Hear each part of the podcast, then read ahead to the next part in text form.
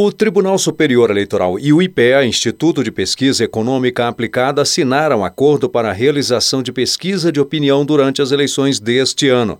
É a primeira vez que a pesquisa vai ser realizada pelo IPEA. A meta é ouvir 20 mil eleitores em 26 estados em que ocorrerá a eleição.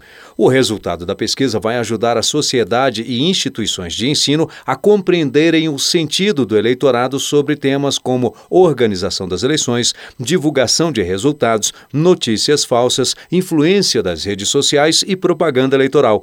O Instituto também vai criar um modelo de pesquisa para as próximas eleições para que os dados possam ser comparados. O resultado da pesquisa deve ser divulgado no primeiro trimestre de 2021 e uma análise aprofundada a respeito dos dados será divulgada no segundo semestre.